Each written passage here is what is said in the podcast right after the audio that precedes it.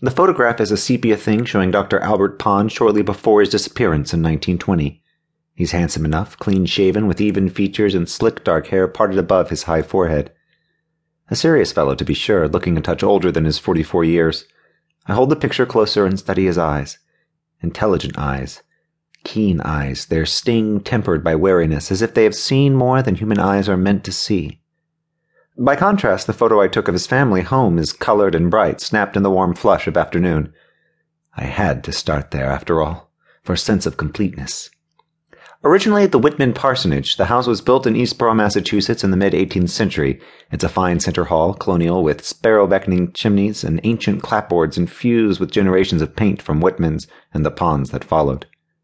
This is a ritual stillness, this sitting at my desk with the pictures, my gear ready and packed for the journey. I am stirring myself, inspiring myself, tuning in. I've waited years for this.